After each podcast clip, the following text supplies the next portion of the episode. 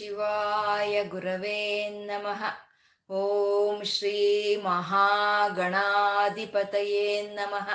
ಓಂ ಶ್ರೀ ಲಲಿತಾಂಬಿಕಾಯೈ ನಮಃ. ವಾಗರ್ತಾವಿವ ಸಂಪೃತ್ತೌ ವಾಗರ್ತ ಪ್ರತಿಪತ್ತಯೇ. ಜಗತಃ ಪಿತರೌ, ವಂದೇ ಪಾರ್ವತಿ ಪರಮೇಶ್ವರೌ. ಗುರುಬ್ರಹ್ಮ, ಗುರುರ್ವಿಷ್ಣು, ಗುರುದೇವೋ ಮಹೇಶ್ವರಃ. ಗುರುರ್ ಸಾಕ್ಷಾತ್ ಪರಬ್ರಹ್ಮ ತಸ್ಮೈ ಶ್ರೀ ಗುರವೇ ನಮಃ ವ್ಯಾಸಾಯ ವಿಷ್ಣುರೂಪಾಯ ವ್ಯಾಸರೂಪಾಯ ವಿಷ್ಣವೆ ಶ್ರುತಿಸ್ಮೃತಿಪುರಾಣಾನಾम् ಆಲಯಂ ಕರುಣಾಲಯಂ ನಮಾಮಿ ಭಗವತ್ಪಾದಶಂಕರಂ ಲೋಕಶಂಕರಂ ಅಜ್ಞಾನಾಂ ಜಾಹ್ನವೀತೀರ್ಥಂ ವಿದ್ಯಾತೀರ್ಥಂ ವಿವೇಕಿನಾಂ ಸರ್ವೇಷಾಂ ತೀರ್ಥಂ ಭಾರತೀ ತೀರ್ಥಮಾಶ್ರಯೇ ಶಿವಾಯ ವಿಷ್ಣುರೂಪಾಯ ಶಿವರೂಪಾಯ ವಿಷ್ಣವೇ ಓಂ ನಮೋ ಭಗವತೆ ವಾಸುದೇವಾಯ ಶ್ರೀಮಾತ್ರೇ ನಮಃ ನಾಮ ರೂಪ ರಹಿತವಾದ ಚೈತನ್ಯವನ್ನ ನಾವು ವಿಷ್ಣು ಸಹಸ್ರನಾಮದಲ್ಲಿ ನಾರಾಯಣ ಬ್ರಹ್ಮ ಅಂತ ಉಪಾಸನೆ ಮಾಡ್ಕೊಳ್ತಾ ಇದ್ದೀವಿ. ಸಾವಿರ ನಾಮಗಳು ಒಬ್ಬುಂದೇ, ಸಾವಿರ ರೂಪಗಳು ಒಬ್ಬುಂದೇ. ಆ ಭಗವಂತನಲ್ಲಿ ಏನು ಗುಣಗಳು ಇದೆಯೋ ಅದನ್ನ ಇಲ್ಲಿ ನಾಮಗಳನ್ನಾಗಿ ನಮ್ಗೆ ಭೀಷ್ಮಾಚಾರ್ಯರು ಹೇಳ್ತಾ ಇರುವಂತಹದ್ದು. ಭಗವಂತ ಅವನ್ ಅನಾದಿ ಅಂತಂದ್ರು. ಅಂದ್ರೆ ಯಾವ್ದಾದ್ರು ಒಂದು ಕಾರ್ಯ ಅಂತ ಆಗ್ಬೇಕು ಅಂದ್ರೆ ಅದಕ್ಕೊಂದು ಕಾರಣ ಅಂತ ಇರುತ್ತೆ. ಅಂದ್ರೆ ಕಾರ್ಯಕ್ಕಿನ್ನ ಇನ್ನು ಮುಂಚಿತವಾಗೇ ಕಾರಣ ಅನ್ನೋದು ಇರುತ್ತೆ. ಅಂದ್ರೆ ಭಗವಂತ ಯಾವುದೋ ಕಾರಣಕ್ಕಾಗಿ ಬಂದಿರೋಂಥ ಕಾರ್ಯ ಅಲ್ಲ ಅವನು. ಅವನ್ಗೆ ಯಾರೂ ಕಾರಣ ಇಲ್ಲ. ಅವನು ಪೂರ್ವದಲ್ಲೇ ಇದ್ದಂತ ಅವನು ಅಂತ ಹೇಳ್ತಾ ಅನಾದಿ ಅಂತ ಅಂದ್ರು. ಭೂರ್ಭುವಃ ಅಂತಂದ್ರು ಅಂದ್ರೆ ಭೂ ಅಂದ್ರೆ ಭೂಮಿ. ಭೂಮಿ ಎಲ್ಲರಿಗೂ ಆಧಾರವಾಗಿರುವಂತ ಭೂಮಿಗೆ ಯಾರು ಆಧಾರವಾಗಿ ಇದಾನ? ಆ ನಾರಾಯಣನೇ ಭೂರ್ಭುವಃ ಅಂತ ಲಕ್ಷ್ಮಿ ಅಂತಂದ್ರು. ಶೋಭೆ, ಸಂಪತ್ತು, ಐಶ್ವರ್ಯಗಳ ಸ್ವರೂಪವೇ ಲಕ್ಷ್ಮಿ ಅಂತ. ಅಂದ್ರೆ ಎಲ್ಲರೂ ಲಕ್ಷ್ಯ ಯಾವ ಕಡೆ ಇರುತ್ತೆ? ದನ ಕನಕ, ವಾಹನ, ವಸ್ತುಗಳ ಮೇಲೆ ಇರುತ್ತೆ. ಈ ಎಲ್ಲರ ಲಕ್ಷ್ಯ ಯಾವ ಕಡೆ ಇದೆಯೋ ಅವಳೇ ಲಕ್ಷ್ಮಿ ಅಂತ. ಅಂದ್ರೆ ಭಕ್ತರ ಆದ ಭಕ್ತರಾದರಂತ ಅವರ ಲಕ್ಷ್ಯ ಯಾವ ಕಡೆ ಇರುತ್ತೆ? ನಾರಾಯಣನ ಪಾದಗಳ ಮೇಲೆ ಇರುತ್ತೆ. ಅಂದ್ರೆ ಅವನು ಭಕ್ತರ ಪಾಲಿಗೆ ಲಕ್ಷ್ಮೀ ನಾರಾಯಣನು ಅವನು ಅಂತ ಹೇಳ್ತಾ, ಲಕ್ಷ್ಮಿ ಅಂತ ಸುವೀರೋ ಅಂತಂದ್ರು. ಸುವೀರ ಅಂತಂದ್ರೆ ಅತ್ಯಂತ ಒಂದು ಸುಂದರವಾಗಿರುವಂತ ಭುಜಕೀರ್ತಿಗಳನ್ನ ಧರಿಸ್ಕೊಂಡಿರುವಂತ ದಿವ್ಯ ಮಂಗಳ ಮೂರ್ತಿಯವನು ಅಂತ ಸುವೀರೋ ಅಂತ ಹೇಳ್ತಾ, ರುಚಿರ ಸುವೀರೋ ಅಂತಂದ್ರೆ ಕ್ಷಮೆ ಇರಲಿ. ಸುವೀರೋ ಅಂತಂದ್ರೆ ಅತ್ಯಂತ ವೀರನು ಅಂತ. ಅತ್ಯಂತ ವೀರ ಪರಾಕ್ರಮಗಳು ಉಳ್ಳಂತವನು ಅಂತ. ಆ ಅತ್ಯಂತ ವೀರ ಪರಾಕ್ರಮ ಉಳ್ಳವಂತ ನಾರಾಯಣ ಪರಬ್ರಹ್ಮನು ಚಲನವನ್ನು ತರ್ತಾ ಇದ್ದಾನೆ, ಬದಲಾವಣೆಯನ್ನು ತರ್ತಾ ಇದ್ದಾನೆ ಅಂತ ಸುವೀರೋ ಹೇಳಿದ್ರೆ, ರುಚಿರಾಂಗದ ಅಂತ ಹೇಳೋದು ಅಂತ ಸುವೀರನಾದಂಥ ನಾರಾಯಣ ಪರಬ್ರಹ್ಮನನ್ನ ಧ್ಯಾನಕ್ಕೆ ತಂದ್ಕೊಡುವಂಥದ್ದು ರುಚಿರಾಂಗದ ಅಂತ. ರುಚಿರಾಂಗದ ಅಂದ್ರೆ ಅತ್ಯಂತ ಸುಂದರವಾದಂಥ ಭುಜಕೀರ್ತಿಗಳನ್ನ ಧರಿಸಿದಾನೆ ಪರಮಾತ್ಮ ಅಂತ, ರುಚಿರಾಂಗದ ಜನನ ಅಂತಂದ್ರು.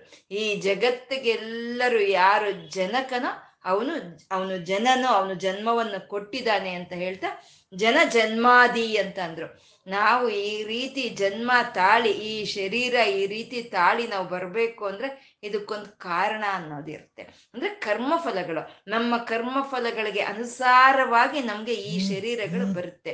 ಹಾಗೆ ನಾವು ಬರೋದಕ್ಕಿಂತ ಮುಂಚೆ ಆ ಕಾರಣ ರೂಪದಲ್ಲಿ ಆ ಕರ್ಮ ಬೀಜಗಳ ರೂಪದಲ್ಲಿ ಇದ್ದಂತ ಭಗವಂತನು ಜನ ಜನ್ಮಾದಿ ಅಂತ ಹೇಳ್ತಾ ಭೀಮ ಅಂದ್ರು.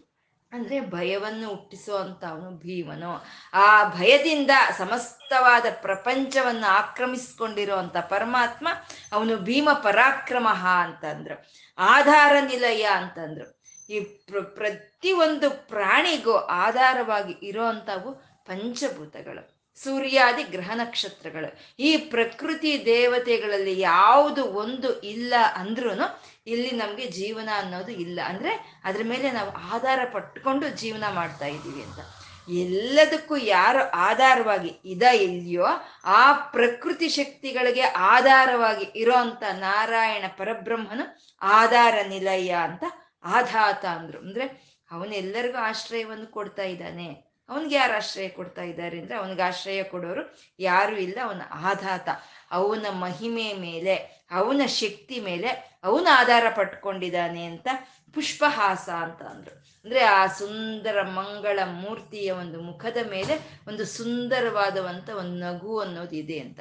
ನಗು ಅನ್ನೋದು ಒಂದು ಶಾಂತ ಚಿತ್ತತೆಗೆ, ಶಾಂತ ಸ್ವಭಾವಕ್ಕೆ, ಸಂಪೂರ್ಣವಾದ ಜ್ಞಾನಕ್ಕೆ ಸಂಕೇತ. ನಗು ಅನ್ನೋದು ಒಂದು ಇಚ್ಛೆ, ಇಚ್ಛಾಶಕ್ತಿಗೆ ಸಂಕೇತ. ಅಂದ್ರೆ ನಾವು ಸುಮ್ಮನೆ ಇದ್ದಾಗ ಏನೋ ಯೋಚನೆ ಮಾಡ್ತಾ ಇದ್ದಾಗ ನಮ್ಗೆ ಏನಾದ್ರೂ ಒಂದು ಇಚ್ಛೆ ಅನ್ನೋದು, ಒಂದು ಆಲೋಚನೆ ಅನ್ನೋದು ನಮ್ಮಲ್ಲಿ ಬಂದಾಗ ನಮ್ಮ ಮುಖದ ಮೇಲೆ ನಗು ಬರುತ್ತೆ. ಹಾಗೆ ಸೃಷ್ಟಿ ಮಾಡಬೇಕು ಅಂತ ಇಚ್ಛೆ ಬಂದಂತ ಪರಮಾತ್ಮನ ಮುಖದ ಮೇಲೆ ಆ ನಗು ಅನ್ನೋದು ಹೂವಿನ ಹಾಗೆ ಹರಳಿತು ಅಂತ.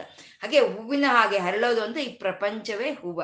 ಪರಮಾತ್ಮನ ನಗುವಿನಿಂದ ಹರಳಿರೋ ಅಂತದ್ದೇ ಈ ಪ್ರಪಂಚ ಅಂತ ಪ್ರಜಾ ಪುಷ್ಪಹಾಸ ಅಂತ ಪ್ರಜಾಗರಹ ಅಂದ್ರು. ಅಂದ್ರೆ ಆ ರೀತಿ ಇಚ್ಛೆಯಿಂದ ಸೃಷ್ಟಿ ಮಾಡಿದ ಈ ಪ್ರಪಂಚವನ್ನೆಲ್ಲನೂ ತಾನು ನಿದ್ದೆ ಮಾಡ್ದಲೆ ಕಾಪಾಡ್ಕೊಳ್ತಾ ಇದ್ದಾನೆ. ನಿದ್ದೆ ಮಾಡ್ದಲೆ ಎಲ್ಲವನ್ನು ಕಾಪಾಡ್ಕೊಳ್ತಾ ಇರೋವಂಥ ಪರಮಾತ್ಮ ಪ್ರಜಾಗರಹ ನಾವು ನಿದ್ದೆ ಮಾಡ್ತೀವಿ, ಸ್ವಪ್ನ ಕಾಣ್ತೀವಿ, ಸುಷುಪ್ತಿ, ಗಾಢವಾದ ನಿದ್ರೆ ನಾವು ಹೋಗ್ತಾ ಇದ್ರು ನಮ್ಮ ಶರೀರನ್ನ ಕಾಪಾಡ್ಕೊಳ್ತಾ ಇರುವಂತ ಆತ್ಮ ಚೈತನ್ಯ ಅನ್ನೋದೊಂದಿದೆ. ಆ ಆತ್ಮ ಚೈತನ್ಯದ ರೂಪವನ್ನೇ ಅದೇ ಪ್ರಜಾಗರಹ ಅಂತ ಹೇಳ್ತಾ ಊರ್ಧ್ವಗ ಅಂತಂದ್ರು. ಊರ್ಧ್ವಗ ಅಂದ್ರೆ ಮೇಲಿನ ಭಾಗದಲ್ಲಿ ಇದ್ದಾನೆ ಅಂತ. ಮೇಲಿನ ಭಾಗದಲ್ಲಿ ಇದ್ದಾನೆ ಅಂತ ಅಂದ್ರೆ ಆಕಾಶದಲ್ಲಿ ಇದ್ದಾನೆ ಅಂತ ಅಲ್ಲ, ಎಲ್ಲದಕ್ಕೂ ಅತೀತವಾಗಿದ್ದಾನೆ ಊರ್ಧ್ವಗ ಅಂತ ಸತ್ಪಥಾಚಾರ. ಒಂದು ಸತ್ಪ್ರವರ್ತನೆ ಉಳ್ಳಂತವನು ಸತ್ಪಥಾಚಾರನು. ಸೂರ್ಯ ಚಂದ್ರಾದಿ ಗ್ರಹ ನಕ್ಷತ್ರಗಳಿಗೆ ಒಂದು ಪಥವನ್ನ ಏರ್ಪಾಟ್ ಮಾಡಿರೋ ಪರಬ್ರಹ್ಮನು ಅವನು ಸತ್ಪಥಾಚಾರ, ಪ್ರಾಣದಹ, ಎಲ್ಲ ಜೀವಿಗಳಿಗೆ ಈ ಪ್ರಾಣವನ್ನು ಯಾರು ಕೊಟ್ಟಿದಾನೋ ಅವನೇ ನಾರಾಯಣ ಪರಬ್ರಹ್ಮನು. ಇದೆ ಈ ಪ್ರಾಣ ಇದೆ, ನಮ್ಗೆ ತಿಳಿತಾ ಇದೆ. ಇದ್ರೆ ಅದು ಇದು ಯಾರು ನಾವು ತಂದ್ಕೊಂಡಿರೋದು ಅಲ್ಲ ಇದು. ಆ ಭಗವಂತನಿಂದ ನಮ್ಗೆ ಬಂದಿರೋ ಆ ಪ್ರಾಣವನ್ನು ಕೊಟ್ಟಂತ ಅವನು ಪ್ರಾಣದ ಪ್ರಣವಹ ಅಂತ ಭಗವಂತನಿಗೆ ಸಮಸ್ತವನ್ನು ಸೃಷ್ಟಿ ಮಾಡಿ ನಮಗಾಗಿ ನಿದ್ದೆ ಮಾಡ್ದಲೆ ನಮ್ಮನ್ನ ಕಾವಲು ಕಾಯ್ಕೊಂಡು ಇರೋ ಅಂತ ಭಗವಂತನಿಗೆ ನಾವು ಏನು ಕೊಡಬೇಕು ಹಾಗೆ ಅಂತಂದ್ರೆ ಪ್ರಣವ ಅಂದ್ರೆ ತಲೆ ಬಾಗಿ ನಮಸ್ಕಾರ ಮಾಡೋ ಅಂಥದ್ದನ್ನೇ ಪ್ರಣವ ಅಂತ ಹೇಳೋದು. ಅದೇ ಅಹಂಕಾರ ಸಮರ್ಪಣೆ. ಆ ನಮಸ್ಕಾರವೇ ಪ್ರಣವ, ಓಂಕಾರ ಸ್ವರೂಪ ಅಂತ. ಆ ಓಂಕಾರ ಸ್ವರೂಪನಾದಂಥ ಭಗವಂತ ಪಣಹ, ಒಂದು ಪಣವನ್ನು ಕೇಳ್ತಾ ಇದ್ದಾನೆ. ಏನಾದ್ರೂ ಒಂದು ಕೆಲಸ ಮಾಡಬೇಕಾದ್ರೆ ಏನು ಪಣ ಅಂತ ಕೇಳ್ತೀವಲ್ವ? ಹಾಗೆ ಭಗವಂತ ಭಕ್ತರಿಂದ ಪಣವನ್ನು ಕೇಳ್ತಾ ಇದ್ದಾನೆ. ಅಂದ್ರೆ ನಾವು ಮಾಡೋ ಅಂತ ಯಾಗ, ಯಜ್ಞ, ಪುಣ್ಯ ಕಾರ್ಯಗಳನ್ನೇ ಪಣವಾಗಿ ತಗೊಂಡು ನಮಗೆ ಸಮಸ್ತವಾದ ಶುಭವನ್ನ, ಮಂಗಳವನ್ನ ಉಂಟು ಮಾಡ್ತಾ ಇರೋಂಥ ಪರಬ್ರಹ್ಮನು ಪಣಹ ಅಂತ ಹೇಳಿದ್ರು. ಇನ್ನು ಮುಂದಿನ ಶ್ಲೋಕ ನೂರ ಮೂರನೆಯ ಶ್ಲೋಕ ಎಂಟು ನಾಮಗಳಿಂದ ಇರೋ ಅಂಥದ್ದು. ಪ್ರಮಾಣಂ ಪ್ರಾಣ ನಿಲಯಂ ಪ್ರಾಣ ಭೃತ್ ಪ್ರಾಣ ಜೀವನ ತತ್ವಂ ತತ್ವ ವಿದೇಕಾತ್ಮ ಜನ್ಮ ಮೃತ್ಯು ಜರಾತಿಗಹ ಎಂಟು ನಾಮಗಳು. ಪ್ರಮಾಣಂ ಪ್ರಾಣ ನಿಲಯ ಪ್ರಾಣ ಜೀವನ ತತ್ವಂ ತತ್ವವಿತ್ ಏಕಾತ್ಮ ಜನ್ಮ ಮೃತ್ಯು ಜರಾತಿಗಹ ಅಂತ ಎಂಟು ನಾಮಗಳಿರೋದು. ಪ್ರಮಾಣಂ ಅಂತಂದ್ರೆ ನಾರಾಯಣ ಪರಬ್ರಹ್ಮನು ಪ್ರಮಾಣಂ. ಪ್ರಮಾಣಂ ಅಂದ್ರೆ ಏನ್ ಪ್ರಮಾಣ ಅಂತ ಹೇಳ್ತೀವಿ. ಅಂದ್ರೆ ಏನು, ಯಾವ್ದ್ರಿಂದ ನೀವು ತಿಳ್ಕೊಳ್ತಾ ಇದೀಯಾ ಅಂತ. ಈ ಅದ್ಭುತವಾದಂಥ ಈ ಸೃಷ್ಟಿಯನ್ನ, ಈ ಅತೀ ಒಂದು ಅನಿರ್ವಿಚನೀಯವಾದಂಥ ಈ ಸೃಷ್ಟಿಯನ್ನ, ಇದನ್ನ ಒಂದು ಅತಿಶಯವಾದಂಥ ಈ ಸೃಷ್ಟಿಯನ್ನ ತಿಳ್ಕೊಳ್ಳೋರು ಯಾರಿದ್ದಾರೆ? ಇದು ಹೀಗೆ ಅಂತ ತಿಳ್ಕೊಳ್ಳೋದಕ್ಕೆ ಯಾರಿಂದ ಸಾಧ್ಯ ಆಗುತ್ತೆ? ಇದನ್ನ ಅಳತೆ ಮಾಡಿ ಇದು ಹೀಗಿದೆ ಅಂತ ಹೇಳೋದಕ್ಕೆ ಯಾರಿಂದ ಸಾಧ್ಯ ಆಗುತ್ತೆ? ಇದು ಯಾರಿಂದ ಅಳತೆ ಮಾಡಿ ಇದು ಹೀಗೆ ಅಂತ ಹೇಳೋದಕ್ಕೆ ಸಾಧ್ಯ ಇಲ್ಲ. ಅದನ್ನ ಸಂಪೂರ್ಣ ತಿಳ್ಕೊಂಡಿರೋ ಪರಮಾತ್ಮ ಅವನು ಪ್ರಮಾಣಂ. ಈ ಪ್ರಪಂಚ ಈ ರೀತಿನೇ ಇದೆ ಅಂತ ತಿಳಿದವನು ಅವನು ಮಾತ್ರನೇ ಅಂತ ಅವನು ಪ್ರಮಾಣಂ ಅಂತ ಹೇಳ್ತಾ ಇದ್ದಾರೆ.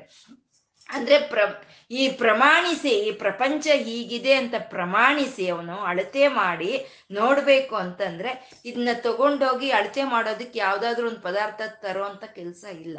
ಅಳತೆ ಅಂದ್ರೆ ಏನು? ನಾವು ಯಾವ್ದಾದ್ರು ಒಂದು ಪದಾರ್ಥವನ್ನು ಅಳತೆ ಮಾಡಬೇಕು ಅಂದ್ರೆ ಅದನ್ನ ಒಂದ್ರೊಳಕ್ ಹಾಕ್ತಿವಿ, ಒಂದು ಸೇರು ಅಂತನೋ, ಒಂದು ಪಾವು ಅಂತನೋ, ಒಂದು ಕೆ ಜಿ ಅಂತನೋ, ಏನೋ ಅದ್ರೊಳಕ್ಕೆ ನಾವು ಹಾಕಿ ನಾವು ಅಳತೆ ಮಾಡ್ತೀವಿ. ಅಂದ್ರೆ ಈ ಪ್ರಪಂಚವನ್ನ ಅಳತೆ ಮಾಡಬೇಕು ಅಂದ್ರೆ ಭಗವಂತ ಎಲ್ಲೋ ತಗೊಂಡೋಗಿ ಆ ಅಳತೆ ಒಳಗೆ ಹಾಕೋ ಕೆಲಸ ಇಲ್ಲ.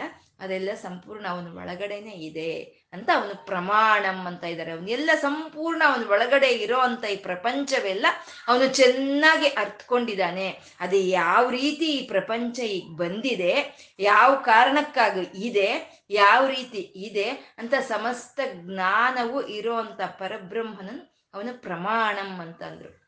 ಒಂದು ಮನೆ. ಮನೆಯಲ್ಲಿ ಏನಿದೆ ಅನ್ನೋದು ಮನೆ ಯಜಮಾನನಿಗೆ ಮಾತ್ರನೇ ತಿಳಿಯುತ್ತೆ. ಯಾವ ವಸ್ತು ಎಲ್ಲಿದೆ, ಏನಿದೆ, ಎಷ್ಟಿದೆ, ಅದು ಹೇಗ್ ಬಂತು ಅನ್ನೋದು ಸಂಪೂರ್ಣ ಅವನಿಗೆ ತಿಳಿದಿರುತ್ತೆ. ಅವನೇ ಪ್ರಮಾಣ ಮನೆಯಲ್ಲಿ ಏನಿದೆ ಅನ್ನೋದಕ್ಕೆ. ಹಾಗೆ ಈ ಪ್ರಪಂಚ ಅನ್ನೋ ಮನೆಯನ್ನ ಸೃಷ್ಟಿ ಮಾಡಿರೋಂಥ ಪರಮಾತ್ಮ ಅವನಿಗೆ ಮಾತ್ರನೇ ಈ ಪ್ರಪಂಚ ಹೇಗಿದೆ, ಎಷ್ಟಿದೆ, ಯಾಕಿದೆ ಅನ್ನೋದು ಸಂಪೂರ್ಣ ಅವನಿಗೆ ತಿಳಿದಿದೆ ಅಂತ ಹೇಳ್ತಾ ಪ್ರಮಾಣಂ ಅಂತ ಹೇಳಿದರು. ಆ ಪ್ರಮಾಣಂ ಆದಂತ ನಾರಾಯಣ ಪರಬ್ರಹ್ಮನ ಅವನು ಪ್ರಮಾಣ, ಎಲ್ಲದಕ್ಕೂ ಅವನು ಪ್ರಮಾಣ, ಅವನು ಸಾಕ್ಷಿ. ಆದ್ರೆ ಅವನು ಹೀಗೆ ಇದ್ದಾನೆ ಅಂತ ಅಳತೆ ಮಾಡಿ ಹೇಳೋ ಅಂತ ಪ್ರಮಾಣ ಯಾವುದು ಇಲ್ಲ. ಅವನು ಇಷ್ಟೇ ಇದ್ದಾನೆ ಅಂತ ಅವನು ಅಳೆಯೋ ಅಂತ ಒಂದು ಇದು ಯಾವುದು ಇಲ್ಲ ಅಂತ ಹೇಳ್ತಾ ಪ್ರಮಾಣಂ ಅಂತಂದ್ರು. ಪ್ರಮಾಣಂ ಅಂತಂದ್ರೆ ಶುದ್ಧವಾದ ಜ್ಞಾನ. ಒಂದು ಅಚಿತ್ ಸ್ವರೂಪನಾದಂಥ ವಿಷ್ಣುವೇ ಎಲ್ಲವನ್ನು ನೋಡ್ತಾ ಇದ್ದಾನೆ. ಎಲ್ಲವನ್ನು ನೋಡೋ ಹಾಗೆ ಮಾಡ್ತಾ ಇದ್ದಾನೆ. ಎಲ್ಲವನ್ನು ನೋಡ್ತಾ ಇರೋವಂಥ ಜ್ಞಾನವೇ, ಎಲ್ಲವನ್ನು ನೋಡೋ ಹಾಗೆ ಮಾಡ್ತಾ ಇರೋವಂಥ ಜ್ಞಾನ. ಅಂದ್ರೆ ಭಗವಂತ ಅಂದ್ರೆ ಶ್ರೀಹರಿ ಅಂದ್ರೆ ನಾರಾಯಣ ಅಂದ್ರೆ ಜ್ಞಾನ ಸ್ವರೂಪನು ಅಂತ, ಜ್ಞಾನವೇ. ನಮ್ಗೆ ಎಲ್ಲವೂ ಯಾವ್ದ್ರ ಮೂಲಕ ನಮ್ಗೆ ತಿಳಿತಾ ಇದೆ ಹೇಳಿ, ಇವಾಗ ಅಶ್ವಾಗ್ತಾ ಇದೆ. ಹೇಗೆ ತಿಳಿತಾ ಇದೆ ನಮ್ಗೆ? ಪ್ರತಿಯೊಂದು ಒಂದು ಮಲಮೂತ್ರ ವಿಸರ್ಜನೆಯಿಂದ ಹಿಡಿದು ಪ್ರತಿಯೊಂದು ನಮ್ಗೆ ಹೇಗೆ ತಿಳಿತಾ ಇದೆ? ಪ್ರತಿಯೊಂದು ನಾವು ಯಾವ ರೀತಿ ಅರ್ಥ ಮಾಡ್ಕೊಳ್ತಾ ಇದ್ದೀವಿ ಅಂತಂದ್ರೆ, ಆ ಭಗವಂತನ ಜ್ಞಾನದಿಂದನೇ ನಾವು ಅರ್ಥ ಮಾಡ್ಕೊಳ್ತಾ ಇದ್ದೀವಿ. ಆ ಜ್ಞಾನವೇ ಭಗವಂತ ಅಂತ. ಪರತತ್ವದ ಒಂದು, ಪರತತ್ವವಾಗಿ ನಾವು ನೋಡೋದೇ ಆದ್ರೆ ಜ್ಞಾನವೇ ಭಗವಂತ. ಮಿಥ್ಯೆಯಿಂದ ನೋಡೋದಾದ್ರೆ, ಭ್ರಾಂತಿಯಿಂದ ನೋಡೋದಾದ್ರೆ ಭಗವಂತ ಒಂದು ವಸ್ತುವು ಅಂತ ನಮ್ಗನ್ಸುತ್ತೆ. ಅವನು ಜ್ಞಾನವೇ ಭಗವಂತ ಅಂತ. ವೇದಗಳು ನಾಲ್ಕು. ಋಗ್ವೇದ, ಯಜುರ್ವೇದ, ಸಾಮವೇದ ಅಥರ್ವಣ ವೇದ ಆ ವೇದಗಳಿಗೆ ಏನೋ ಒಂದು ಒಂದು ಮಹಾವಾಕ್ಯವನ್ನು ಹೇಳು ಅಂತ ಹೇಳಿದಾಗ ಒಂದು ಮಹಾವಾಕ್ಯ ಒಂದು ವೇದ, ಒಂದೇ ಮಹಾವಾಕ್ಯ ಹೇಳ್ಬೇಕಂದ್ರೆ ಜಿಸ್ಟ್. ನಾವು ಹೇಳ್ತಾ ಇದ್ರೆ ಉದ್ದಕ್ಕೂ ಏನಷ್ಟು ಹೇಳ್ಬೇಡ, ಒಂದು ಮಾತಲ್ಲಿ ಹೇಳು ಅಂತ ಹೇಳ್ತೀವಲ್ವ? ಹಾಗೆ ಪ್ರತಿಯೊಂದು ವೇದವು ಒಂದು ಮಾತಲ್ಲಿ ಹೇಳಬೇಕು ಅಂದ್ರೆ ಒಂದೊಂದು ವಾಕ್ಯವನ್ನು ಹೊರಡಿಸುತ್ತೆ. ಅದನ್ನೇ ವೇದ ಮಹಾವಾಕ್ಯ ಅಂತ ಹೇಳ್ತಾರೆ.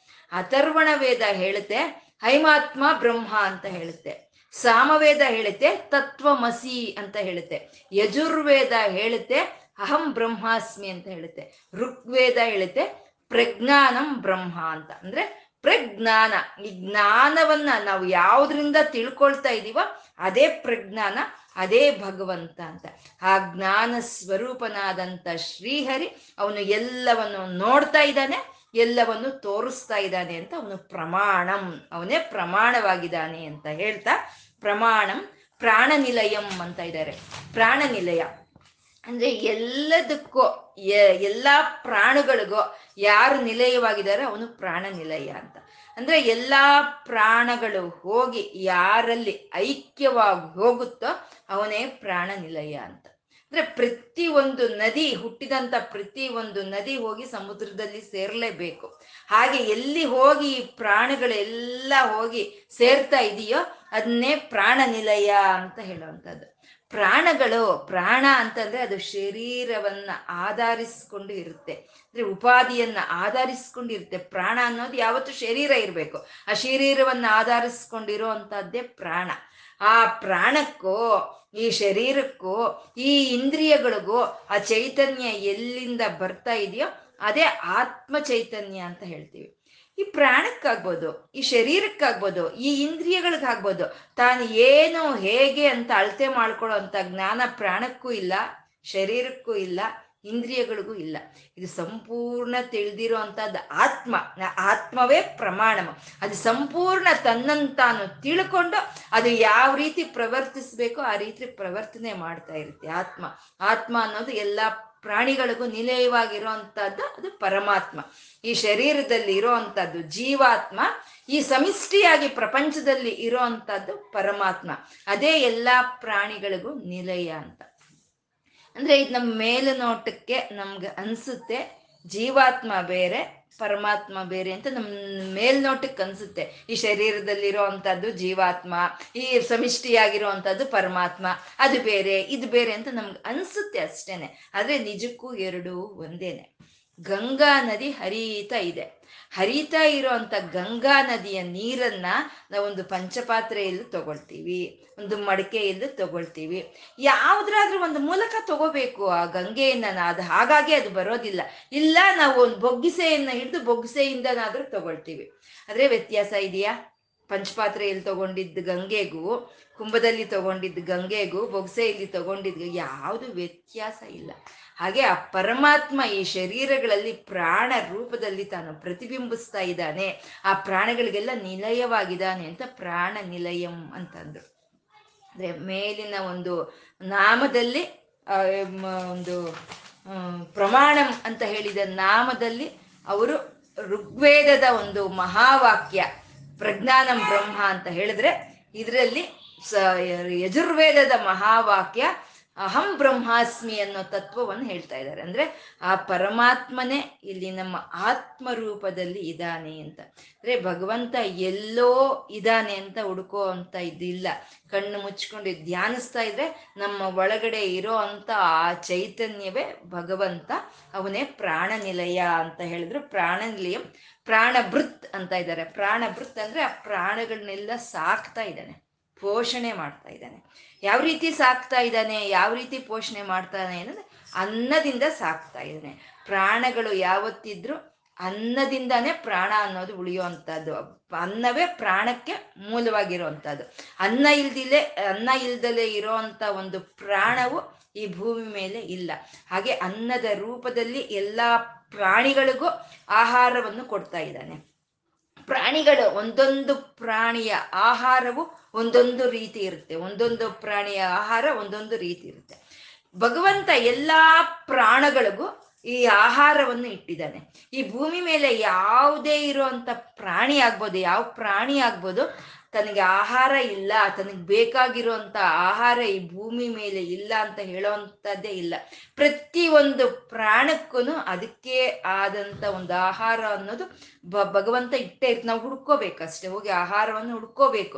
ಯಾವ ಜೀವಿ ಆದ್ರೂ ಸರಿ ಅದರ ಆಹಾರವನ್ನು ಅದು ಹುಡ್ಕೋಬೇಕೇ ಹೊರ್ತು ಆ ಪ್ರಾಣಕ್ಕೆ ತಕ್ಕಂತೆ ಆಹಾರ ಇಲ್ಲ ಅನ್ನೋ ಒಂದು ಸಮಸ್ಯೆನೇ ಇಲ್ಲ.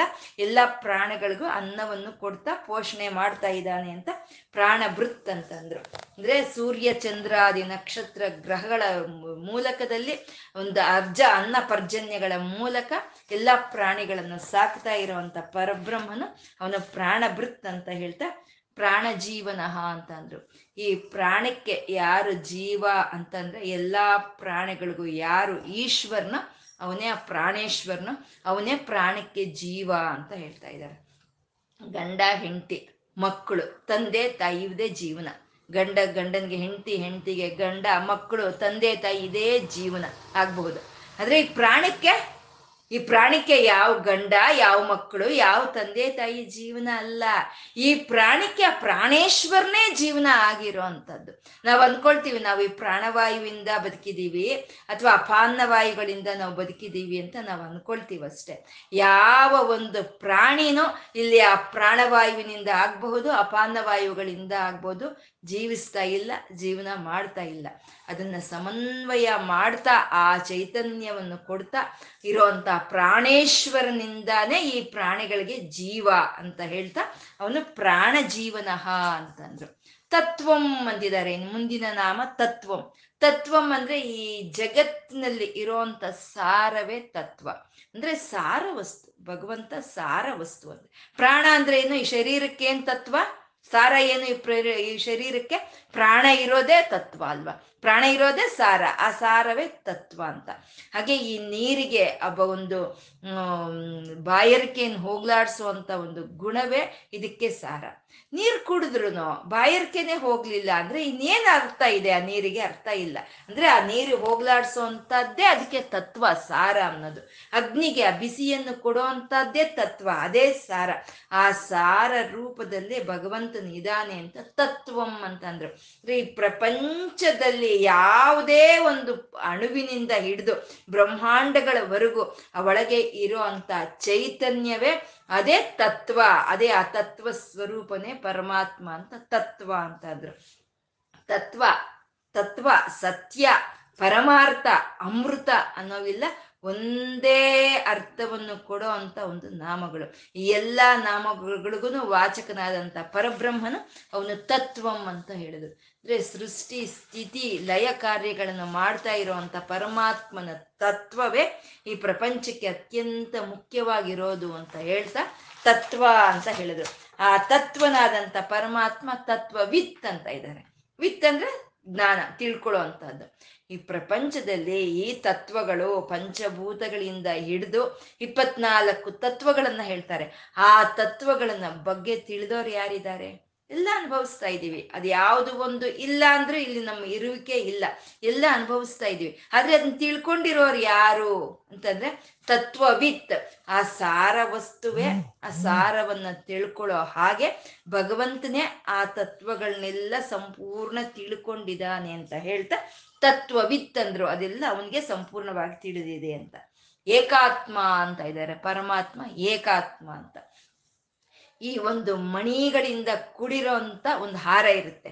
ವಿಧ ವಿಧವಾದ ಮಣಿಗಳು, ಬಣ್ಣ ಬಣ್ಣವಾದ ಮಣಿಗಳು. ಆ ಬಣ್ಣ ಬಣ್ಣವಾದ ಮಣಿಗಳನ್ನೆಲ್ಲ ಸೇರಿಸ್ತಾ ಒಂದು ಹಾರವನ್ನಾಗಿ ಮಾಡೋ ಅಂಥದ್ದು ಸೂತ್ರ ಅಂತ ಹೇಳ್ತಾರೆ, ಅದೇ ದಾರ ಅಂತ ಹೇಳ್ತಾರೆ. ಮಣಿಗಳು ಬೇರೆ ಇರಬಹುದು, ಆದರೆ ಸೂತ್ರ ಮಾತ್ರ ಒಂದೇ. ಹಾಗೆ ಈ ಪ್ರಪಂಚ ಅನೇಕವಾದ ತತ್ವಗಳಿಂದ ಕೂಡಿರೋ ಈ ಪ್ರಪಂಚವನ್ನ ಸೇರಿಸಿ ಇಟ್ಕೊಂಡಿರೋ ಅಂತ ಆತ್ಮ ಮಾತ್ರ ಅದು ಒಂದೇ, ಸೂತ್ರದ ಹಾಗೆ ಅದು ಒಂದೇ ಅಂತ ಏಕಾತ್ಮ ಅಂತ ಅಂದ್ರು ಪರಮಾತ್ಮ ಸಮಸ್ತವಾದ ಪ್ರಕೃತಿ ಪ್ರಾಣಿಗಳಲ್ಲಿ ಯಾವ ಚೈತನ್ಯವಾದ್ರೆ ನಾನು ನಾನು ನಾನು ಅನ್ನೋ ರೀತಿಯಲ್ಲಿ ಹರಿತಾ ಇದೆಯಾ? ಅದು ಏಕಾತ್ಮ, ಅದು ಒಂದೇ ಇದೆ ಅಂತ ಹೇಳೋವಂಥದ್ದು ಇದನ್ನೇ ನಮ್ಗೆ ಈ ಇದ್ರಲ್ಲೂ ವೇದಗಳು ಹೇಳೋವಂಥದ್ದು ಏಕೋ ನಾರಾಯಣ ಅಂತ ಹೇಳುತ್ತೆ. ಅದ್ವಿತೀಯಂ ಬ್ರಹ್ಮ ಅಂತ ಏಕಂ ಅದ್ವಿತೀಯಂ ಬ್ರಹ್ಮ ಅಂತ ಹೇಳುತ್ತೆ. ಹಾಗೆ ಎಲ್ಲ ಪರಮಾತ್ಮ ಒಬ್ಬನೇ, ಆ ಒಬ್ಬನೇ ಇರುವಂತ ಪರಮಾತ್ಮ ಅವನು ಎಲ್ಲರಲ್ಲೂ ಆತ್ಮ ರೂಪದಲ್ಲಿ ಪ್ರವೇಶ ಮಾಡ್ತಾ ಎಲ್ಲ ಅನುಭವಗಳನ್ನು ಪಡ್ಕೊಳ್ತಾ ಇದ್ದಾನೆ. ಅವನು ಒಬ್ಬನೇ ಅಂತ ಏಕಾತ್ಮ ಅಂತ ಹೇಳ್ತಾ, ಜನ್ಮ ಮೃತ್ಯು ಜರಾತಿಗಹ ಅಂತಂದ್ರು. ಜನ್ಮ ಮೃತ್ಯು ಜರ ಅತಿಗಹ ಅಂದ್ರೆ ಜನ್ ಜನನ ಮರಣ ಮತ್ತೆ ಕ್ಷೀಣಿಸಿ ಹೋಗುವಂಥದ್ದು ಅತೀತವಾಗಿದ್ದಾನೆ ಪರಮಾತ್ಮ ಅಂತ. ಅಂದ್ರೆ ಅವನು ಜನಿಸಿರೋನಲ್ಲ. ಯಾರು ಜನಿಸ್ತಾರೋ ಅವ್ರಿಗೆ ಮೃತ್ಯು ಅನ್ನೋದು ಕಟ್ಟಿಟ್ಟ ಬುದ್ಧಿ. ಅದು ಇದ್ದೇ ಇರುತ್ತೆ. ಯಾರು ಮೃತ ಪಡ್ತಾರೋ ಅವ್ರಿಗೆ ಮತ್ತೆ ಜನ್ಮ ಅನ್ನೋದು ಇರುತ್ತೆ. ಇವನು ಜನ್ಮಿಸಿರೋನು ಅಲ್ಲ ಮೃತ ಪಟ್ಟವನು ಪಡೋನು ಅಲ್ಲ, ಇದಕ್ಕೆ ಅತೀತವಾಗಿ ಇರೋ ಅಂತ ಅಮೃತ ಸ್ವರೂಪನು ಶಾಶ್ವತನು ಅಂತ ಜನ್ಮ, ಮೃತ್ಯು, ಜರಾತಿಗಹ ಅಂತ ಹೇಳಿದ್ರು. ಈ ಜನನ ಜನನ ಅಂದ್ರೆ ಜನನ ಲಕ್ಷಣ ಇರೋಂಥವ್ರೆಲ್ಲ ಜನರು. ಅವ್ರಿಗಿರೋ ಅಂತ ಲಕ್ಷಣಗಳು ಆರು. ಅವನ್ನೇ ನಾವು ಹೇಳ್ಕೊಳ್ತೀವಿ.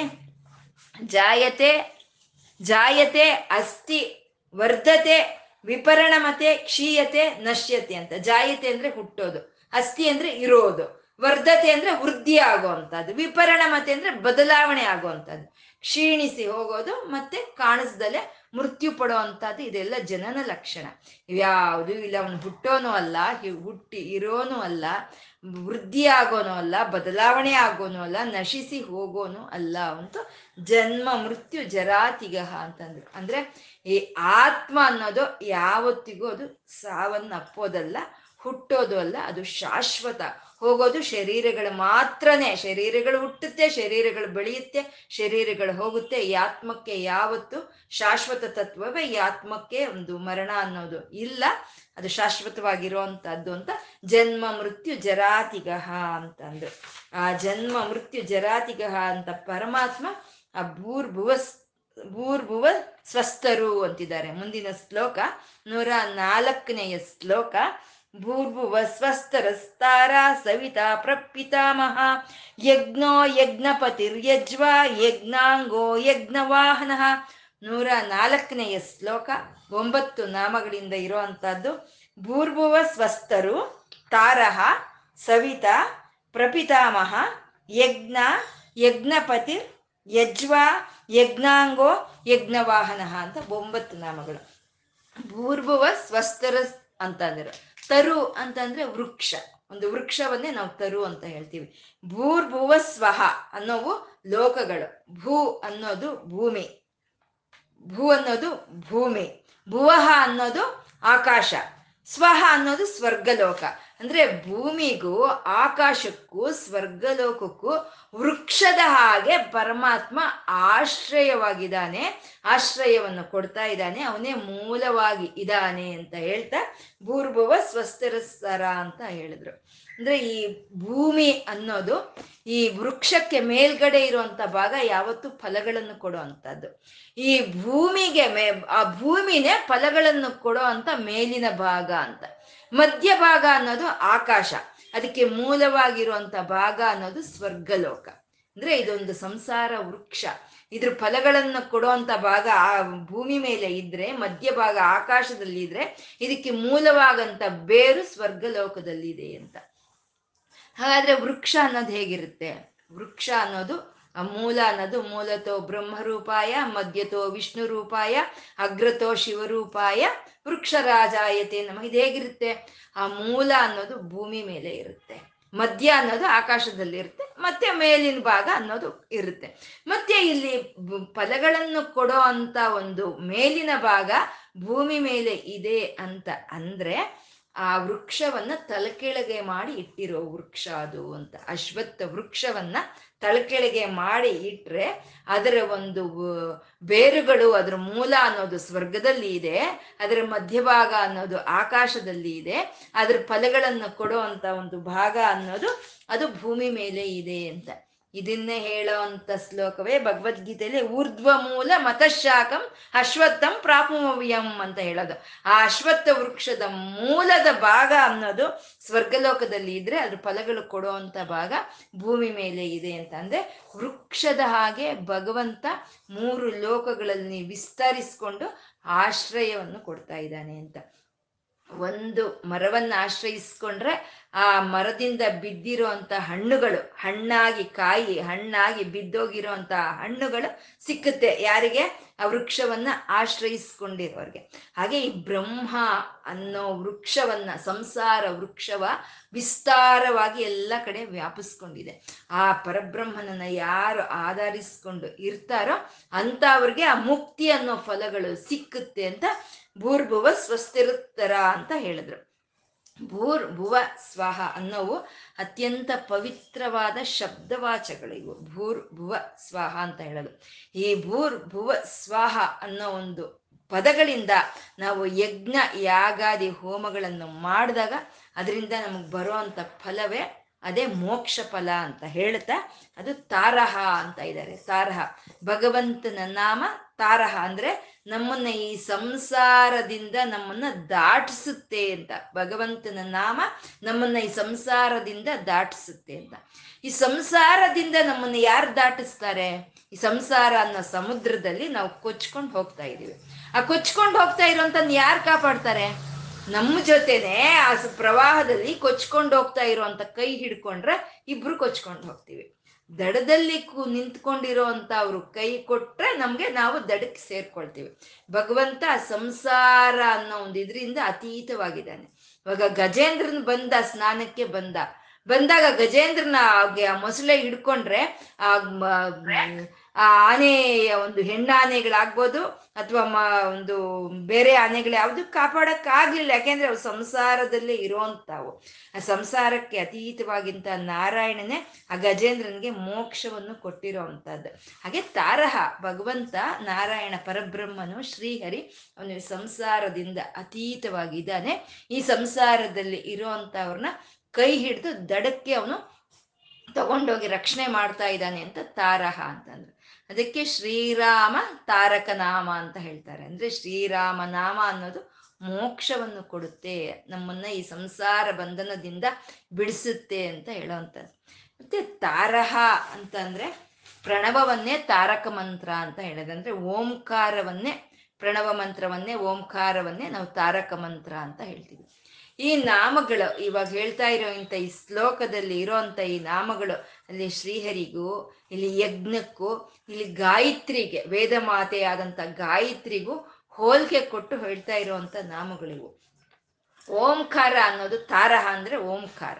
ಈ ಓಂಕಾರವನ್ನ ಭೂರ್ಭುವ ಸ್ವಾಹಾಗೆ ಸೇರಿಸಿದ್ರೆ ಓಂ ಭೂರ್ಭುವ ಸ್ವಾಹ ಆಯ್ತು. ಅದೇ ಗಾಯತ್ರಿ ಮಂತ್ರ ಅಂತ ಹೇಳೋದು. ಅಂದ್ರೆ ವೇದ, ವೇದಗಳು ಮೂರು ಲೋಕಗಳಿಗೂ ಆಶ್ರಯವಾಗಿ ಇರೋಂಥ ಅಶ್ವತ್ಥ ವೃಕ್ಷದ ವೃಕ್ಷದ ಹಾಗೆ ಇದೆ ಅಂತ ಹೇಳೋ ಅಂತದ್ದೇ ಭೂರ್ಭವ ಸ್ವಸ್ತರತಾರಹ ಅಂತ ಹೇಳೋ ಅಂತದ್ದು ಸವಿತಾ ಅಂದ್ರು, ಭಗವಂತ ಸವಿತಾ ಅಂದ್ರೆ ಜನಕನ. ಈ ಜಗತ್ತಿಗೆಲ್ಲ ಜನಕನ. ಅಂದ್ರೆ ಯಾರಿಂದ ಎಲ್ಲರೂ ಹುಟ್ಟಿ ಬಂದಿದಾರೋ ಅವನೇ ಜನಕ ಅಂತ ಹೇಳ್ತಾ ಸವಿತಾ ಅಂತ ಪ್ರಪಿತಾಮಹ ಅಂತಂದ್ರು. ಪಿತಾ ಅಂತಂದ್ರೆ ಯಾರು ಕಾರಣವಾಗಿದಾರೋ, ಯಾರು ರಕ್ಷಣೆಯನ್ನು ಕೊಡ್ತಾ ಇದ್ದಾರೋ ಯಾರು ಪೋಷಣೆಯನ್ನು ಮಾಡ್ತಾ ಇದ್ದಾರೋ ಅವ್ರನ್ನ ಪಿತಾ ಅಂತ ಹೇಳೋದು.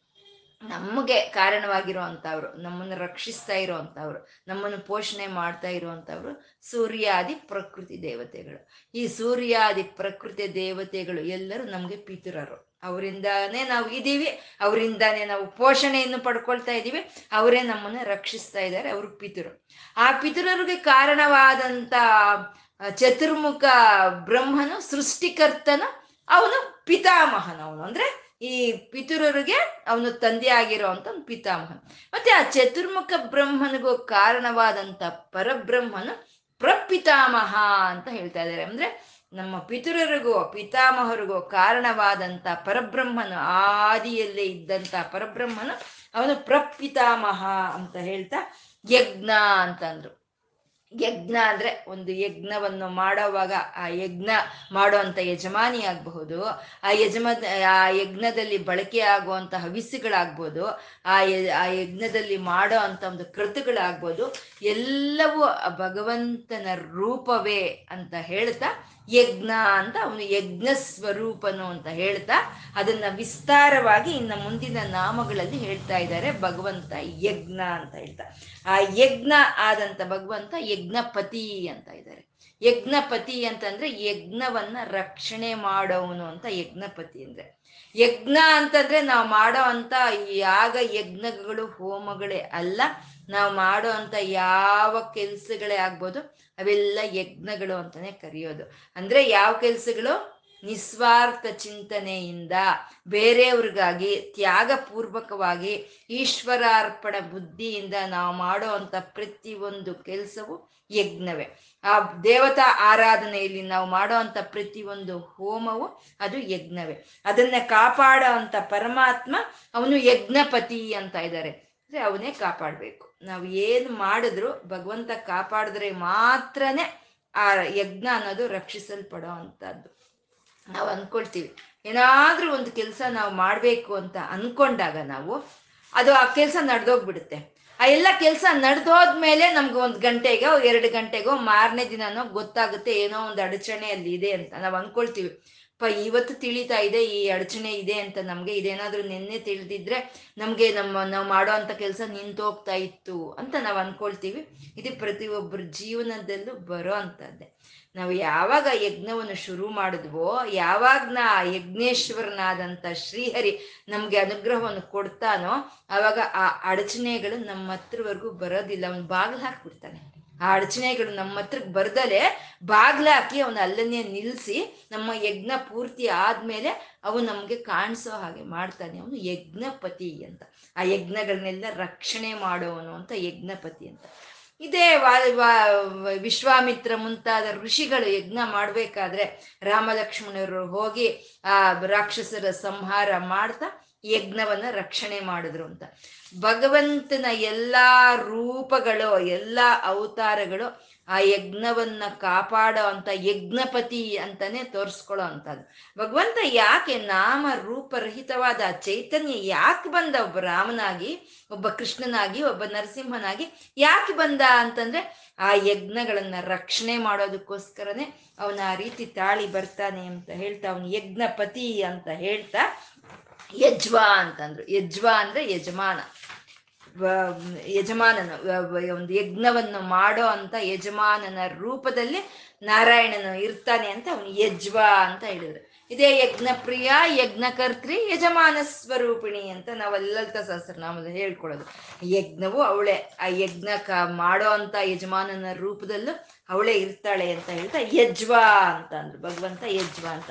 ಅನೇಕವಾದ ಯಜ್ಞಗಳು ಯಾರಿಗೆ ಇದೆಯೋ ಅವನೇ ಯಜ್ವ ಅಂತ ಹೇಳ್ತಾ ಯಜ್ಞಾಂಗ ಅಂತ ಇದ್ದಾರೆ. ಯಜ್ಞಾಂಗ ಅಂದ್ರೆ ಭಗವಂತ ಶ್ರೀಹರಿ ನಾರಾಯಣನ ಶರೀರವೇ ಯಜ್ಞ. ಆ ಯಜ್ಞವೇ ನಾರಾಯಣನ ಶರೀರ, ನಾರಾಯಣನ ಶರೀರವ ಯಜ್ಞ. ಆ ಯಜ್ಞದಲ್ಲಿ ಇರೋ ಅಂತ ಎಲ್ಲಾ ಒಂದು ಇವಿನು ಅಂಗಾಂಗಗಳಲ್ಲಿ ಆಗಿ ಉಳ್ಳ ಅಂಗಾಂಗಗಳಾಗಿ ಇರೋ ಅಂತ ನಾರಾಯಣನು ಯಜ್ಞಾಂಗನು ಅಂತಂದ್ರು. ಯಜ್ಞಕ್ಕೆ ಪ್ರಧಾನವಾಗಿರುವಂಥವು ನಾಲ್ಕು ವೇದಗಳು. ಆ ನಾಲ್ಕು ವೇದಗಳೇ ಪರಮಾತ್ಮನ ಪಾದಗಳು ಅಂತ ಹೇಳೋದು. ಈ ಮಹಾಯಾಗಗಳು ಮಾಡೋವಾಗ ಯೂಪಸ್ತಂಭ ಅಂತ ಅಲ್ಲಿ ಪ್ರತಿಷ್ಠಾಪನೆ ಮಾಡ್ತಾರೆ. ಆ ಯೂಪಸ್ತಂಭವೇ ಭಗವಂತನ ಕೋರೆಗಳು ಅಂತ ಹೇಳೋವಂಥದ್ದು ಕೃತುವಗಳು ಅಂದ್ರೆ ಅಲ್ಲಿ ಮಾಡೋ ಅಂತ ಒಂದು ಯಜ್ಞ ಅಂತಂದ್ರೆ ಸುಮ್ಮನೆ ಕೂತ್ಕೊಳ್ತೀವ, ಅಲ್ಲಿ ಮಾಡೋ ಅಂತ ಒಂದು ಕೆಲ್ಸಗಳು ಅನ್ನೋದಿರುತ್ತೆ. ಆ ಮಾಡೋ ಅಂತ ಪ್ರಕ್ರಿಯೆಗಳೇ ಹಸ್ತ ಅಂತ ಹೇಳೋ ಅಂತದ್ದು ಭಗವಂತನ ಹಸ್ತ ಅಂತ. ಆ ಯಜ್ಞದಲ್ಲಿ ಒಂದು ಜ್ವಲಿಸ್ತಾ ಇರೋವಂಥ ಅಗ್ನಿನೇ ಆ ಭಗವಂತನ ನಾಲಿಗೆ ಅಂತ ಹೀಗೆ ಹೋಮದಲ್ಲಿ, ಯಜ್ಞದಲ್ಲಿ ಇರೋಂತ ಎಲ್ಲ ಅಂಗಾಂಗಗಳು ಭಗವಂತನ ಶರೀರವೇ ಅಂತ ಹೇಳ್ತಾ ಯಜ್ಞಾಂಗ ಅಂತಂದು. ಅಂದ್ರೆ ಯಜ್ಞಗಳು ಅನ್ನೋವು ಈ ಭೂಮಿಯನ್ನ ಉದ್ಧಾರ ಮಾಡೋ ಅಂತಾವು ಯಜ್ಞಗಳೇ ಈ ಭೂಮಿಯಲ್ಲಿ ಮಾಸ, ವಾಸ ಮಾಡ್ತಾ ಇರುವಂತ ಭೂವಾಸರನ್ನ ಉದ್ಧಾರ ಮಾಡೋ ಅಂಥದ್ದು. ಹಾಗೆ ಭೂಮಿಯನ್ನ ಉದ್ಧಾರ ಮಾಡೋದಕ್ಕೆ ಬಂದಂತ ಅವತಾರವೇ ಮಹಾವರಾಹನ ಅವತಾರ. ಅವನು ಭೂಮಿಯನ್ನ ಎತ್ತಿಡ್ದು ಉದ್ಧಾರ ಮಾಡ್ದ ಅಂತ ಹೇಳ್ತಾ, ಯಜ್ಞಾಂಗ ಇಲ್ಲ, ಯಜ್ಞಗಳೇ ಅಂಗಗಳಾಗಿ ಉಳ್ಳಿರೋಂಥ ಪರಮಾತ್ಮ ಯಜ್ಞಾಂಗ ಅಂತ ಹೇಳ್ತಾ, ಯಜ್ಞವಾಹನ ಅಂತ ಇದ್ದಾರೆ. ಯಜ್ಞವಾಹನ ಅಂದ್ರೆ ಯಜ್ಞವನ್ನೇ ವಾಹನವನ್ನಾಗಿ ಮಾಡಿಕೊಂಡು ಭಗವಂತ ಬರ್ತಾನೆ ಅಂತ. ಅಂದ್ರೆ ಯಜ್ಞದಿಂದನೇ ಭಗವಂತ ನಮ್ಗೆ ಸಿಗ್ತಾನೆ ಅಂತ. ಇವಾಗ ಶಿವನ ಶಕ್ತಿ ಅಮ್ಮ ಅಂತ ನಾವು ಹೇಳ್ಕೊಳ್ತಾ ಇದೀವಿ ಆ ಶಕ್ತಿ ಬರಬೇಕು, ಬಂಡಾಸನ ಸಂಹಾರವಾಗಬೇಕು, ಆ ಶಕ್ತಿ ಬರಬೇಕು ಅಂದ್ರೆ ಶಿವನು ಬಾ ನೀನು ಅಂತ ಕರೀಲಿಲ್ಲ. ಅಲ್ಲಿ ಮಹಾಯಾಗವನ್ನು ಮಾಡ್ತಾನೆ. ಆ ಮಹಾಯಾಗ ಬಂದಾಗ ಆ ಯಾಗವನ್ನೇ ವಾಹನವನ್ನಾಗಿ ಮಾಡ್ಕೊಂಡು ಬರ್ತಾಳೆ ಅಮ್ಮ. ಚಿದಗ್ನಿ ಕುಂಡ ಸಂಭೂತ ಅಂತ ನಾವು ಹೇಳ್ಕೊಳ್ತೀವಿ. ಹಾಗೆ ಭಗವಂತ ಯಾವುದಾದ್ರೂ ನಾವು ಮಾಡೋ ಅಂತ ಯಜ್ಞಗಳನ್ನೇ ವಾಹನವನ್ನಾಗಿ ಮಾಡಿಕೊಂಡು ನಮ್ಮ ಕಡೆ ಬರ್ತಾನೆ ಅಂತ. ಯಜ್ಞಗಳು ಅಂದ್ರೆ ಮತ್ತೆ ಮಾಡೋ ಅಂತ ಹೋಮ ಹವಿಸ್ಸುಗಳೇ ಅಲ್ಲ. ನಾವು ಮಾಡೋ ಅಂತ ಎಲ್ಲಾ ಕಾರ್ಯಗಳು, ಯಜ್ಞಗಳೇ ಅವು ದೇವತಾ ರೂಪಗಳು. ಅದ್ರ ಮೂಲಕ ಪರಮಾತ್ಮ ನಮ್ಮ ಭಕ್ತರ ಕಡೆಗೆ ಬರ್ತಾನೆ ಅಂತ ಹೇಳ್ತಾ ಯಜ್ಞವಾಹನ ಅಂತ ಹೇಳಿದ್ರು ಮುಂದಿನ ಶ್ಲೋಕ ನೂರ ಐದನೆಯ ಶ್ಲೋಕ. ಯಜ್ಞಭೃತ್ ಯಜ್ಞಭೃಕ್ ಯಜ್ಞಿ, ಯಜ್ಞಭುಕ್ ಯಜ್ಞ ಸಾಧನ ಯಜ್ಞಾಂತ ಕೃತ್ ಯಜ್ಞಗುಹ್ಯ, ಮನ್ನ, ಮನ್ನಾದ ಏವಚ ಅಂತ ಒಂಬತ್ತು ನಾಮಗಳಿಂದ ಇರೋಂಥದ್ದು ಯಜ್ಞಭೃತ್, ಯಜ್ಞಕೃತ್, ಯಜ್ಞಿ, ಯಜ್ಞಭುಕ್ ಯಜ್ಞ ಸಾಧನ ಯಜ್ಞಾಂತಕೃತ್, ಯಜ್ಞಗುಹ್ಯಂ, ಅನ್ನಂ, ಅನ್ನಾದ ಏವಚ ಅಂತಂದ್ರು, ಒಂಬತ್ತು ನಾಮಗಳು. ಯಜ್ಞ ಭೃತ್ ಅಂತಂದ್ರು. ಅಂದ್ರೆ ನಾವು ಮಾಡೋ ಅಂತ ಯಾವುದೇ ಒಂದು ಯಜ್ಞಗಳು ಅದಕ್ಕೆ ಒಂದು ವೃದ್ಧಿ ಬರಬೇಕು, ಸಮೃದ್ಧಿ ಬರಬೇಕು, ಅವು ಪೋಷಣೆ ಆಗಬೇಕು, ರಕ್ಷಣೆ ಆಗಬೇಕು ಅಂದರೆ ಭಗವಂತನ ಅನುಗ್ರಹ ಇದ್ದರೆ ಮಾತ್ರನೇ ಸಾಧ್ಯ ಆಗುತ್ತೆ. ನಾವು ಯಾವ ಕೆಲಸ ಮಾಡಿದ್ರು ಅವನ ಅನುಗ್ರಹ ಇದ್ದರೆ ಮಾತ್ರನೇ ಅದಕ್ಕೆ ನಮಗೆ ಪರಿಪೂರ್ಣವಾದಂಥ ಒಂದು ಫಲ ಅನ್ನೋದು ಬರುತ್ತೆ. ಆ ಫಲವನ್ನು ಕೊಡೋ ಅಂಥ ಹರಿನೇ ಅವನು ಯಜ್ಞ ಭೃತ್ ಅಂತಂದ್ರು. ಯಾವುದಾದ್ರೂ ಒಂದು ಕೆಲಸ ಮಾಡಬೇಕು ಅಂದರೆ ಇಬ್ಬರು ವ್ಯಕ್ತಿಗಳು ಒಂದೇ ರೀತಿ ಕಷ್ಟಪಡ್ತಾರೆ. ಒಂದೇ ರೀತಿ ಇಬ್ರು ಕಷ್ಟಪಡ್ತಾರೆ. ಆದರೆ ಒಬ್ರಿಗೆ ಒಂದು ಫಲ ಸಿಕ್ಕುತ್ತೆ, ಇನ್ನೊಬ್ರಿಗೆ ಸಿಕ್ಕಬೇಕಾಗಿರುವಂಥ ಫಲ ಸಿಕ್ಕಲ್ಲ. ಯಾಕೆ? ಅಂದ್ರೆ ಆ ಯಜ್ಞಕ್ಕೆ ಭಗವಂತನ ಅನುಗ್ರಹ ಅಷ್ಟೇ ಇದೆ. ಭಗವಂತನ ಅನುಗ್ರಹ ಎಷ್ಟಿದ್ರೆ ಅಷ್ಟು ಫಲನೇ ಸಿಕ್ಕೋ ಅಂಥದ್ದು ಅಷ್ಟೇನೆ ಅದು ಅದಕ್ಕೆ ಅದನ್ನಕ್ಕೆ ಒಂದು ಸಮೃದ್ಧಿಯನ್ನ ಕೊಡೋ ಅಂತ ಅವನು ಯಜ್ಞ ಬೃತ್ ಅಂದ್ರು. ನಾವು ಯಾವುದಾದ್ರೂ ಒಂದು ಕೆಲಸ ಮಾಡಿದ್ರೆ ಭಗವಂತನ ಅನುಗ್ರಹ ಅನ್ನೋದು ನಮ್ಗಿರ್ಬೇಕು. ಮತ್ತೆ ಆ ಕೆಲಸ ಮಾಡೋವಾಗ, ಆ ಯಜ್ಞ ಮಾಡೋವಾಗ ನಾವು ಯಾವ ರೀತಿ ಮಾಡಿದ್ರೆ ಭಗವಂತನ ಅನುಗ್ರಹ ಅನ್ನೋದು ನಮಗೆ ಸಿಕ್ಕುತ್ತೆ. ಆ ಯಜ್ಞ ಅನ್ನೋದು ರಕ್ಷಣೆ ಆಗುತ್ತೆ ಅಂತಂದ್ರೆ ನಾವು ಒಂದು ಅವನ ಜಪವನ್ನ, ಅವನ ನಾಮವನ್ನ ನಾವು ಒಂದು ಸ್ಮ- ಸ್ಮರಿಸ್ತಾ, ಅವನ ಅವನ ಧ್ಯಾನಿಸ್ತಾ ನಾವು ಯಾವ ಕೆಲಸ ಮಾಡಿದ್ರು ಅದು ಯಜ್ಞವೇ ಆಗುತ್ತೆ. ಅದಕ್ಕಿಂತ ಸಂಪೂರ್ಣ ಅಂತ ಯಜ್ಞವನ್ನ ರಕ್ಷಣೆ ಮಾಡ್ತಾನೆ ಭಗವಂತ ಅಂತ ಯಜ್ಞ ಕೃತ್ ಅಂತ ಹೇಳಿದ್ರು. ಅಂದ್ರೆ ಯಾವುದೇ ಒಂದು ಯಜ್ಞ ಭೃತ್ ಅಂತ ಹೇಳಿದ್ರು. ಯಾವುದೇ ಒಂದು ಕೆಲಸ ಮಾಡಿದ್ರು, ಈಶ್ವರಾರ್ಪಣ ಬುದ್ಧಿಯಿಂದ ನಾವು ಅವನ ನಾಮ ಜಪಗಳಿಂದ ಮಾಡಿದ್ರೆ, ಅವಾಗ ಅದಕ್ಕೆ ನಮ್ಗೆ ಸರಿಯಾದ ಫಲ ಸಿಕ್ಕುತ್ತೆ ಅಂತ. ಲಕ್ಷ್ಮಣನು ಇಂದ್ರಜಿತ್ತನ್ನ ಸಂಹಾರ ಮಾಡ್ಬೇಕಾಗಿ ಬಂತು. ಅದು ಯಜ್ಞವೇ ಅಲ್ವಾ? ಅವನು ಮಾಡಿದ್ದು ಯಜ್ಞವೇ. ಆ ಯಜ್ಞ ಮಾಡೋವಾಗ, ಆ ಇಂದ್ರಜಿತ್ನ ಸಂಹಾರ ಮಾಡೋವಾಗ ಬಾಣವನ್ನ ಪ್ರಯೋಗ ಮಾಡಬೇಕು ಅಂತಂದ್ರೆ ಅವನು ಸುಮ್ಮನೆ ಹಾಗೆ ಅವನ ಶಕ್ತಿಯನ್ನು ಆಧರಿಸ್ಕೊಂಡು ಅವನು ಮಾಡಲಿಲ್ಲ. ಶ್ರೀರಾಮನ ಒಂದು ನಾಮವನ್ನು ಜಪಿಸ್ತಾ ಆ ಶ್ರೀರಾಮ ನಾಮ ಮಹಿಮೇನೆ ಇಂದ್ರಜಿತ್ನ ಸಂಹಾರ ಮಾಡಲಿ ಅಂತ ಹೇಳ್ತಾ ಅವನ ಬಾಣವನ್ನ ಪ್ರಯೋಗ ಮಾಡಿದಾಗ ಆ ಬಾಣ ಅನ್ನೋದು ಹೋಗಿ ಇಂದ್ರಜಿತ್ನ ಸಂಹಾರ ಮಾಡ್ತಾರೆ. ಕಪಿ ಸೈನ್ಯವಾದ್ರೂ ಸಮುದ್ರಕ್ಕೆ ಸೇತುವೆಯನ್ನ ಕಟ್ಟಬೇಕು ಅಂದ್ರೆ ಕಲ್ಲುಗಳು ತಗೊಂಡೋಗಿ ಹಾಕಿದ್ರೆ ಅದ್ರ ಮೇಲೆ ಶ್ರೀರಾಮ ಶ್ರೀರಾಮ ಅಂತ ಬರೆದು ಬರೆದು ಹಾಕಿದಾಗ ಅಲ್ಲಿ ಆ ಸೇತುವೆ ಅನ್ನೋದು ನಿರ್ಮಾಣವಾಯಿತು. ಅಂದ್ರೆ ಅವರು ಮಾಡಿದ ಯಜ್ಞಕ್ಕೆ ಅಲ್ಲಿ ಸರಿಯಾದ ಫಲವನ್ನು ಬಂತು ಅಂತ. ಅಂದ್ರೆ ಆ ಯಜ್ಞ ಅನ್ನೋದು ಯಜ್ಞ ಅನ್ನೋದು ರಕ್ಷಣೆ ಆಯ್ತು, ರಕ್ಷಣೆ ಆಯಿತು ಅಂತ. ಹಾಗೆ ಯಾವುದೇ ಒಂದು ಕೆಲಸಗಳನ್ನು ನಾವು ಮಾಡೋವಾಗ ಆ ಭಗವಂತನಿಗೆ ಅರ್ಪಣೆ ಮಾಡಿಕೊಂಡು ಆ ಭಗವಂತನ ನಾಮ ಜಪಗಳಿಂದ ನಾವು ಮಾಡೋ ಅಂತ ಯಾವ ಯಜ್ಞಗಳಾದರೂ ಆ ಭಗವಂತ ರಕ್ಷಣೆ ಮಾಡ್ತಾ ನಮಗೆ ಸರಿಯಾದ ಒಂದು ಫಲಗಳನ್ನು ಕೊಡ್ತಾನೆ ಅಂತ ಯಜ್ಞ ಭೃತ್ ಅಂತ ಹೇಳಿದ್ರು.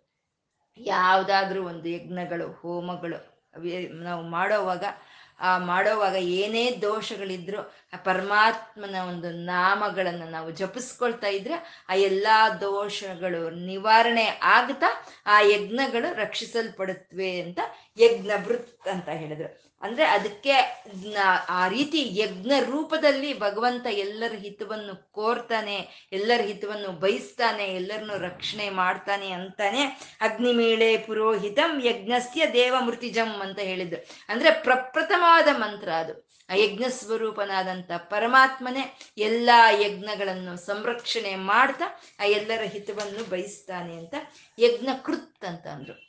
ಅಂದ್ರೆ ಯಜ್ಞಕೃತ್ ಅಂದ್ರೆ ಯಜ್ಞಗಳನ್ನ ಕಲ್ಪಿಸಿ ಕೊಟ್ಟವನು ಅವನೇ ಅಂತ. ಅವನೇ ಸ್ವತಃ, ಅವನೇ ಯಜ್ಞಕೃತ್, ಅವನೇ ಯಜ್ಞವನ್ನು ಮಾಡ್ತಾ ಇದ್ದಾನೆ. ಯಾವ ಯಜ್ಞವನ್ನು ಮಾಡ್ತಾ ಇದ್ದಾನೆ? ಸೃಷ್ಟಿ, ಸ್ಥಿತಿ, ಲಯ, ತಿರೋಧಾನ, ಅನುಗ್ರಹ ಅನ್ನೋ ಒಂದು ಪಂಚಕೃತ್ಯಗಳಿಂದ ಸೇರಿರೋ ಅಂತ ಈ ಪ್ರಪಂಚ ಯಜ್ಞವನ್ನ ಭಗವಂತ ಮಾಡ್ತಾ ಇದ್ದಾನೆ.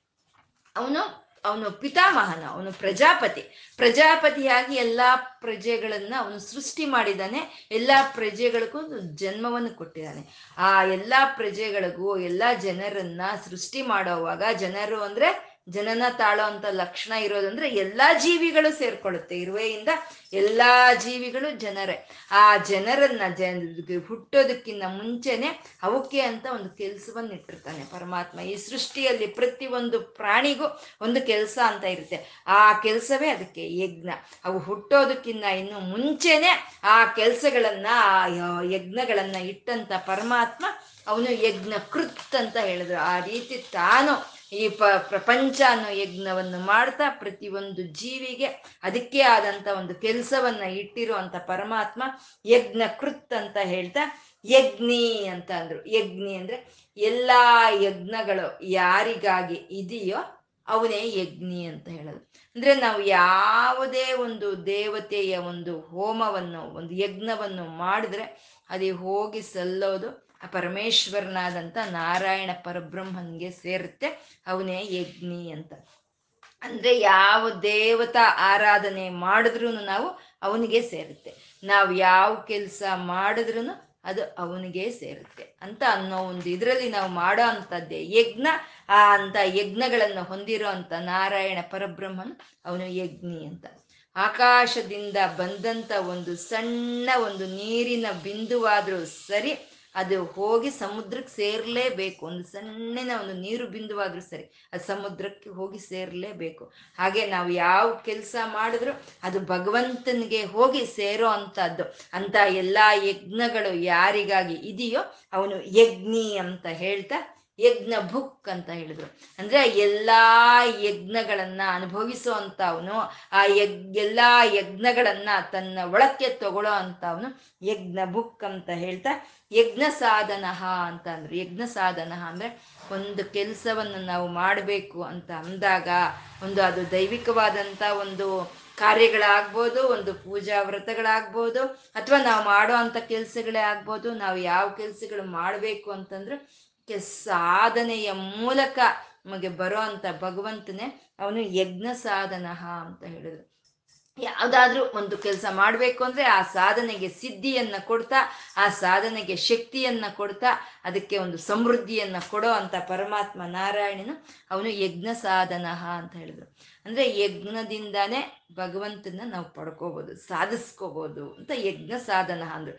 ಯಾವುದಾದ್ರೂ ಒಂದು ಒಂದು ಒಳ್ಳೆಯ ಕಾರ್ಯಗಳ ರೂಪದಲ್ಲಿ, ಒಂದು ಒಳ್ಳೆಯ ಕೆಲಸಗಳ ರೂಪದಲ್ಲಿ, ಒಂದು ದೇವತಾ ಆರಾಧನೆಗಳ ರೂಪದಲ್ಲಿ ಭಗವಂತ ನಮ್ಮ ಹತ್ರಕ್ಕೆ ಬರ್ತಾನೆ ಅಂತ ಯಜ್ಞ ಸಾಧನ ಅಂತಂದ್ರು. ಮತ್ತೆ ಒಂದು ಜ್ಞಾನವೇ ಕೈವಲ್ಯವನ್ನು ಕೊಡುತ್ತೆ ಅನ್ನೋ ಒಂದು ಮಾತಿದೆ ಅಲ್ವಾ? ಜ್ಞಾನದಿಂದಾನೇ ಮೋಕ್ಷ ಬರುತ್ತೆ ಅನ್ನೋ ಒಂದು ಮಾತಿದೆ. ಮತ್ತೆ ಇಲ್ಲಿ ಏನಾಯ್ತು? ಜ್ಞಾನದಿಂದ ಮೋಕ್ಷ ಬರುತ್ತೆ ಅನ್ನೋ ಮಾತು ಏನಾಯ್ತು ಅಂದ್ರೆ, ನಾವು ಮಾಡೋ ಅಂತ ಯಾವ ಯಾಗವಾಗ್ಬೋದು, ಯಾವ ಯಜ್ಞವಾಗ್ಬೋದು, ಯಾವ ಪೂಜಾ ಪುನಸ್ಕಾರಗಳು ಉಪವಾಸಗಳಾಗ್ಬೋದು ಅಥವಾ ನಾವು ಮಾಡೋ ಅಂತ ಯಾವುದೇ ದಾನ ಧರ್ಮಗಳು ಆಗಬಹುದು, ನಮಗೆ ಮೋಕ್ಷವನ್ನು ಕೊಡಲ್ಲ. ನಾವು ಮಾಡುವಂಥ ಯಜ್ಞಗಳು, ನಾವು ಮಾಡುವಂಥ ಪೂಜಾ ಪುನಸ್ಕಾರಗಳು, ನಾವು ಮಾಡುವಂಥ ಅಂಥ ಉಪವಾಸ ವ್ರತಗಳು, ದಾನ ಧರ್ಮಗಳು ಎಲ್ಲ ನಮ್ಮ ಚಿತ್ತ ಶುದ್ಧಿಯನ್ನು ಮಾಡುತ್ತೆ, ನಮ್ಮ ಚಿತ್ತ ಶುದ್ಧಿಯನ್ನು ಮಾಡುತ್ತೆ. ಆ ಚಿತ್ತ ಶುದ್ಧಿಯಿಂದ ಜ್ಞಾನ ಬರುತ್ತೆ, ಆ ಜ್ಞಾನದಿಂದ ಮೋಕ್ಷ ಬರುತ್ತೆ ಅಂತ ಪರಮಾತ್ಮ ಯಜ್ಞ ಸಾಧನ. ಅಂತ ಯಜ್ಞದಿಂದಾನೇ ಭಗವಂತನ ನಾವು ಪಡ್ಕೋಬಹುದು ಅಂತ ಯಜ್ಞ ಸಾಧನ ಅಂತ ಇದೆ ಆ ಯಜ್ಞ ಸಾಧನ ಆದಂತ ಪರಮಾತ್ಮ ಯಜ್ಞಾಂತ ಕೃತ್ ಅಂತ ಇದ್ದಾರೆ. ಅಂದ್ರೆ ಯಜ್ಞ ಮುಗಿದ ಮೇಲೆ ಅಂತದಲ್ಲಿ ಬರುವಂತ ಫಲವನ್ನು ಕೊಡೋ ಅಂತವನೇ ಯಜ್ಞಾಂತ ಕೃತ್ ಯಜ್ಞದ ಅಂತದಲ್ಲಿ ನಮಗೆ ಫಲವನ್ನು ಕೊಡೋ ಅಂತವನು ಯಜ್ಞಾಂತ ಕೃತ್ ಅಂತ. ಯಾವ ಒಂದು ದೇವತಾ ಆರಾಧನೆಯನ್ನು ನಾವು ಮಾಡಲಿ, ಯಾವ ಕೆಲಸಗಳನ್ನು ಮಾಡಲಿ, ಅದಕ್ಕೆ ತುದಿಯಲ್ಲಿ ನಮಗೆ ಬರಬೇಕಾಗಿರೋಂಥ ಫಲಗಳನ್ನು ಕೊಡೋ ಅಂತ ಪರಮಾತ್ಮ ಯಜ್ಞಾಂತ ಕೃತ್ ಅಂದ್ರು. ಯಾವುದೇ ಯಜ್ಞಗಳು ಆಗಬಹುದು, ಅದರ ತುದಿಯಲ್ಲಿ ಬರೋ ಅಂತ ಒಂದು ಫಲ ಅಂತಂದ್ರೆ ಜ್ಞಾನವೇ. ಆ ಜ್ಞಾನವನ್ನ ಕೊಡೋ ಅಂತ ಶ್ರೀಹರಿ ಅವನು ಯಜ್ಞ ಅಂತ ಕೃತ್ ಅಂತ ಹೇಳ್ತಾ, ಯಜ್ಞ ಗುಹ್ಯಂ ಅಂತ ಅಂದ್ರು ಯಜ್ಞ ಗುಹ್ಯಂ ಅಂದ್ರೆ ಯಜ್ಞದಲ್ಲಿ ಗುಹ್ಯವಾಗಿದ್ದಾನೆ ಅಂತ. ಯಾವ ಯಜ್ಞ ಆಗ್ಬೋದು? ಅಂದ್ರೆ ನಾವು ಮಾಡೋ ಕೆಲಸಗಳಿಂದ ಹಿಡಿದು ಯಾವ ಯಜ್ಞದಲ್ಲಿ ಆದ್ರೂ ಸರಿ ಗುಹ್ಯವಾಗಿ ನಾರಾಯಣನು ಇದ್ದಾನೆ ಅಂತ. ಯಜ್ಞೋವೈ ವಿಷ್ಣು ಅಂತ. ಯಾವ ಯಜ್ಞವಾಗ್ಬೋದು ಸರಿ, ಅಲ್ಲಿ ವಿಷ್ಣು ಇರ್ತಾನೆ ಅಂತ. ಅದು ಗುಹ್ಯಂ ಅಂದ್ರೆ ರಹಸ್ಯವಾಗಿದ್ದಾನೆ ಅಂತ. ಅಂದ್ರೆ ಹಾಲಿನಲ್ಲಿ ಬೆಣ್ಣೆ ಇದ್ದ ಹಾಗೆ. ಅಂದ್ರೆ ಹಾಲಿನ ಹೃದಯ ಯಾವುದು? ಬೆಣ್ಣೆ. ಹಾಗೆ ಯಜ್ಞದಲ್ಲಿ ಗುಹ್ಯವಾಗಿ ಇರೋಂಥ ನಾರಾಯಣನ ಚೈತನ್ಯವೇ ಯಜ್ಞ ಹೃದಯ ಅಂತ ಹೇಳುವಂಥದ್ದು. ಆ ಯಜ್ಞ ಹೃದಯವನ್ನ, ಆ ರಹಸ್ಯವನ್ನ ತಿಳ್ಕೊಳ್ಳೋ ಅಂಥದ್ದೇ ಜ್ಞಾನ. ಅದೇ ಯಜ್ಞ ಗುಹ್ಯಂ ಅಂತ ಅಂದ್ರೆ. ಅದೇ ಯಜ್ಞ ರಹಸ್ಯ. ಯಾವ ಯಜ್ಞ, ಯಾವ ನಾವು ಒಂದು ದೇವತಾ ಆರಾಧನೆಗಳು ಮಾಡಿದ್ರು, ಯಾವ ಕೆಲಸಗಳು ಮಾಡಿದ್ರು, ಅದರಲ್ಲಿ ಪರಮಾತ್ಮನೇ ಇದ್ದಾನೆ ಅಂತ ನಾವು ತಿಳ್ಕೊಳ್ಳೋ ಅಂತದ್ದೇ ಅದನ್ನೇ ಯಜ್ಞ ಗುಹ್ಯಂ ಅಂತ ಹೇಳ್ತಾ ಅನ್ನಂ ಅಂತ ಇದ್ದಾರೆ. ಅನ್ನವನ್ನು ಕೊಡೋನು ಅಂತ. ಅನ್ನ, ಅನ್ನಂ ಪರಬ್ರಹ್ಮ ಸ್ವರೂಪಂ ಅಂತ. ಆ ಅನ್ನವನ್ನು ಕೊಡ್ತಾನೆ ಅಂತ. ಈ ಪ್ರಾಣಿಗಳಿಗೆ ಬೇಕಾಗಿರುವಂತ ಅನ್ನವನ್ನ ಕೊಡ್ತಾನೆ ಅಂತ. ಆ ಅನ್ನ ಹೇಗ್ ಬರುತ್ತೆ ಅಂದ್ರೆ ಯಜ್ಞಗಳ ಮೂಲಕ ಅನ್ನ ಅನ್ನೋದು ಬರುತ್ತೆ. ಯಜ್ಞಗಳ ಮೂಲಕ ಪರ್ಜನ್ಯ ಅಂದ್ರೆ ಮಳೆ. ಯಜ್ಞಗಳ ಮೂಲಕ ಮಳೆ ಬರುತ್ತೆ. ಮಳೆಯ ಮೂಲಕ ಅನ್ನ ಬರುತ್ತೆ ಅಂತ ಆ ಅನ್ನವನ್ನು ಕೊಡೋನು ಅಂತ ಯಜ್ಞ ಅನ್ನೋ ನಾಮಗಳು ಹೇಳೋದ್ರಲ್ಲಿ ಈ ಅನ್ನ ಅನ್ನೋ ಒಂದು ನಾಮವನ್ನು ಸೇರಿಸಿದ್ರು. ಅಂದ್ರೆ ಯಜ್ಞಗಳ ಮೂಲಕ ನಮ್ಗೆ ಅನ್ನವನ್ನು ಕೊಡ್ತಾನೆ ಪರಮಾತ್ಮ ಅಂತ. ಅನ್ನ ಅಂತಂದ್ರೆ ಪ್ರಾಣಿಗಳಿಗೆ ಬೇಕಾಗಿರುವಂತ ಆಹಾರ ಪದಾರ್ಥವೇ ಅಲ್ಲ, ಈ ಇಂದ್ರಿಯಗಳಿಗೆ ಬೇಕಾಗಿರುವಂತ ಈ ಕಣ್ಣಿಗೆ ನೋಡೋ ಅಂತ ಒಂದು ದೃಶ್ಯಗಳು, ಈ ಕಿವಿಗೆ ಕೇಳಿಸ್ಕೊಳ್ಳೋ ಅಂತ ಒಂದು ಶಬ್ದಗಳು ಇವೆಲ್ಲವೂ ಅನ್ನವೇ, ಈ ಅನ್ನವನ್ನು ಕೊಡ್ತಾ ಇರೋವಂಥ ಪರಮಾತ್ಮ ಅವನು ಅನ್ನಂ ಅಂತ ಹೇಳ್ತಾ ಅನ್ನವನ್ನು ಕೊಡೋನೆ ಅಲ್ಲ ಅವನು. ಅದನ್ನ ಭುಜಿಸೋವನು ಅವನೇ ಅಂತ ಹೇಳ್ತಾ ಅನ್ನಾದ ಅಂತ ಅಂದ್ರು ಅನ್ನಂ ಅನ್ನಾದ ಅಂತ ಹೇಳಿದ್ರು. ಅಂದ್ರೆ ಆ ಅನ್ನವನ್ನು ಭುಜಿಸೋವನು ಅವನೇ ಅಂತ. ಯಾವುದಾದ್ರೂ ಒಂದು ಒಂದು ನೇತ್ರದಿಂದ ನಾವು ಒಂದು ದೃಶ್ಯವನ್ನು ನೋಡಿದ್ವಿ ಹಾಗೆ ಅಂತಂದ್ರೆ ಅದಕ್ಕೆ ಆ ಅನುಭವ ಪಡ್ಕೊಳ್ಳೋದು ನಮ್ಮ ಆತ್ಮ. ಯಾವುದಾದ್ರೂ ಒಂದು ಶಬ್ದವನ್ನ, ಒಂದು ಸಂಗೀತವನ್ನ, ಒಂದು ಶ್ರೀರಾಮ ಕೀರ್ತನೆಯನ್ನ ಹರಿ ಸಂಕೀರ್ತನೆಯನ್ನ ಕೇಳಿದ ಈ ಕಿವಿ ಕೇಳ್ತು ಅಂದ್ರೆ ಅದ್ರ ಆನಂದ ಆಗೋದು ಆತ್ಮಕ್ಕೆ ಅಂತ.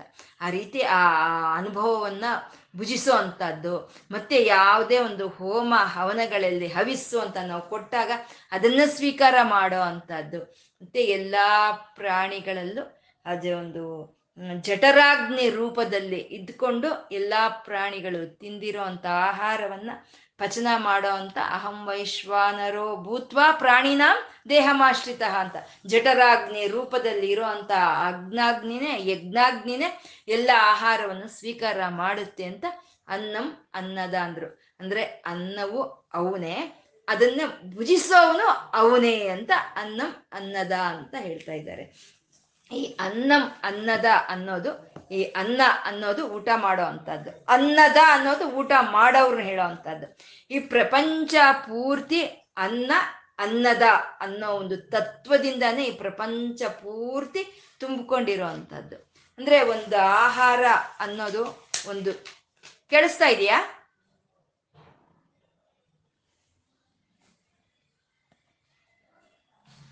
ಕೇಳಿಸ್ತಾ ಇದೆಯಾ? ಈ ಅನ್ನ, ಅನ್ನದ ಅನ್ನೋ ಒಂದು ತತ್ವ ಈ ಪ್ರಪಂಚ ಪೂರ್ತಿ ತುಂಬಿಕೊಂಡಿದೆ. ಇವಾಗ ಅನ್ನ ಒಂದು ಆಹಾರ ಪದಾರ್ಥ ಅನ್ನೋದು ಇದೆ. ಆ ಆಹಾರ ಪದಾರ್ಥವನ್ನ ಯಾವುದೋ ಒಂದು ಪ್ರಾಣಿ ತಿನ್ನುತ್ತೆ.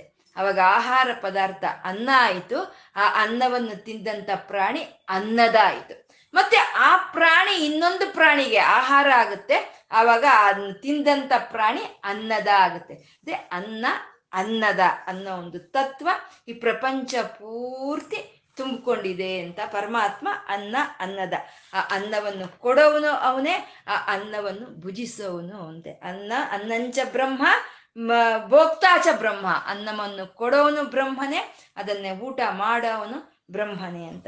ಹೀಗೆ ಈ ಪುರುಷ ಸೂಕ್ತ ಅನ್ನೋದು ಆ, ವಿರಾಟ್ ಸ್ವರೂಪನಾದಂಥ ನಾರಾಯಣ ಪರಬ್ರಹ್ಮನನ್ನ ಯಜ್ಞ ಸ್ವರೂಪವನ್ನಾಗಿ ಆವಿಷ್ಕಾರ ಮಾಡುತ್ತೆ. ಯತ್ ಪುರುಷೇಣ ಅವಿಷಾದೇವ ಯಜ್ಞ ಮತನ್ವತಃ ಅಂತ. ಆ ವಿರಾಟ ಸ್ವರೂಪನಾದಂಥ ನಾರಾಯಣ ಪರಬ್ರಹ್ಮನು ಅವನು ಯಜ್ಞ ಯಜ್ಞ ಸ್ವರೂಪವನ್ನು ಪಡ್ಕೊಂಡಿದ್ದಾನೆ. ಅವನು ಈ ಪ್ರಪಂಚ ಯಜ್ಞವನ್ನು ಮಾಡ್ತಾ ಇದ್ದಾನೆ ಅಂತ. ಅದನ್ನು ಹೇಳೋ ಅಂತದ್ದೇ ಬ್ರಹ್ಮಾರ್ಪಣಂ ಬ್ರಹ್ಮ ಅವಿಹಿ ಬ್ರಹ್ಮಾಗ್ನೌ ಬ್ರಾಹ್ಮಣಾಹುತಂ ಬ್ರಹ್ಮೈವ ತೇನ ಗಂತವ್ಯಂ ಬ್ರಹ್ಮಕರ್ಮ ಸಮಾಧಿನಃ ಅಂತಂದ್ರೆ ಒಂದು ಯಜ್ಞ ಅಂತ ಮಾಡೋವಾಗ ಯಜ್ಞ ಮಾಡೋವನು ಪರಬ್ರಹ್ಮನೇ. ಆ ಯಜ್ಞದಲ್ಲಿ ಏನು ಹವಿಸ್ಸುಗಳನ್ನು ನಾವು ಬಳಕೆ ಮಾಡ್ತೀವೋ, ಏನು ಹೋಮ ದ್ರವ್ಯಗಳನ್ನು ಬಳಕೆ ಮಾಡ್ತೀವೋ ಅದನ್ನು ಬ್ರಹ್ಮನೇ. ಆ ಯಜ್ಞದಲ್ಲಿ ನಾವು ಬಳಕೆ ಮಾಡೋ ಅಂತ ಅಗ್ನಿನೂ ಬ್ರಹ್ಮನೇ. ಇವೆಲ್ಲ ಪರಬ್ರಹ್ಮ ಸ್ವರೂಪಗಳೇ. ಅಂತ ನಾವು ತಿಳ್ಕೊಂಡು ಯಾವ ಯಜ್ಞ ಮಾಡಿದ್ರು ಅದೇ ಬ್ರಹ್ಮಕರ್ಮ ಸಮಾಧಿನಃ ಅಂತ. ಎಲ್ಲ ಸಮಸ್ತವು ಆ ಭಗವಂತನಿಗೆ ಅರ್ಪಣೆ ಮಾಡಿಕೊಂಡು ನಾವು ಮಾಡೋ ಅಂಥ ಕಾರ್ಯಗಳೇ ಯಜ್ಞಗಳು. ಅಂತ ಯಜ್ಞಗಳಿಗೆ ಸಮೃದ್ಧಿಯನ್ನ ಕೊಡ್ತಾ, ಅಂತ ಯಜ್ಞಾಂತ ಕೃತ್ತ ಆ ಯಜ್ಞಗಳಿಗೆ ಸರಿಯಾದ ಒಂದು ಫಲಗಳನ್ನು ಕೊಡೋ ಅಂತ ಪರಬ್ರಹ್ಮನು ಸಮಸ್ತವು ತನ್ನ ಒಳಕ್ಕೆ ಹೋಗ್ಬೇಕು. ತನ್ನಿಂದನೇ ಬಂದಿದೆ ತನ್ನ ಒಳಕ್ಕೆ ಹೋಗ್ಬೇಕು ಅಂತ ತಿಳ್ಕೊಳ್ಳೋ ಅಂತ ಜ್ಞಾನವೇ ಬ್ರಹ್ಮಕರ್ಮ ಸಮಾಧಿಹ ಅಂತ ಹೇಳೋ ಅಂಥದ್ದು. ಅಂತ ಪರಬ್ರಹ್ಮನಿಗೆ ಇವತ್ತು ನಾವೇನು ಹೇಳ್ಕೊಂಡಿದ್ದೀವೋ ಅದನ್ನ ಬ್ರಹ್ಮನಿಗೆ, ಆ ಪರಬ್ರಹ್ಮನಿಗೆ ಅರ್ಪಣೆ ಮಾಡ್ಕೊಳ್ಳೋಣ. ಲಕ್ಷ್ಮೀನಾರಾಯಣರಿಗೆ ನತಿರಿಯಂ, ನನ್ನ ಈ ನಮಸ್ಕಾರವನ್ನು ಸ್ವೀಕಾರ ಮಾಡುತ್ತಂದೆ ಅಂತ ಕೇಳ್ಕೊಳ್ತಾ ಸರ್ವಂ ಶ್ರೀ ಲಲಿತಾರ್ಪಣಮಸ್ತು.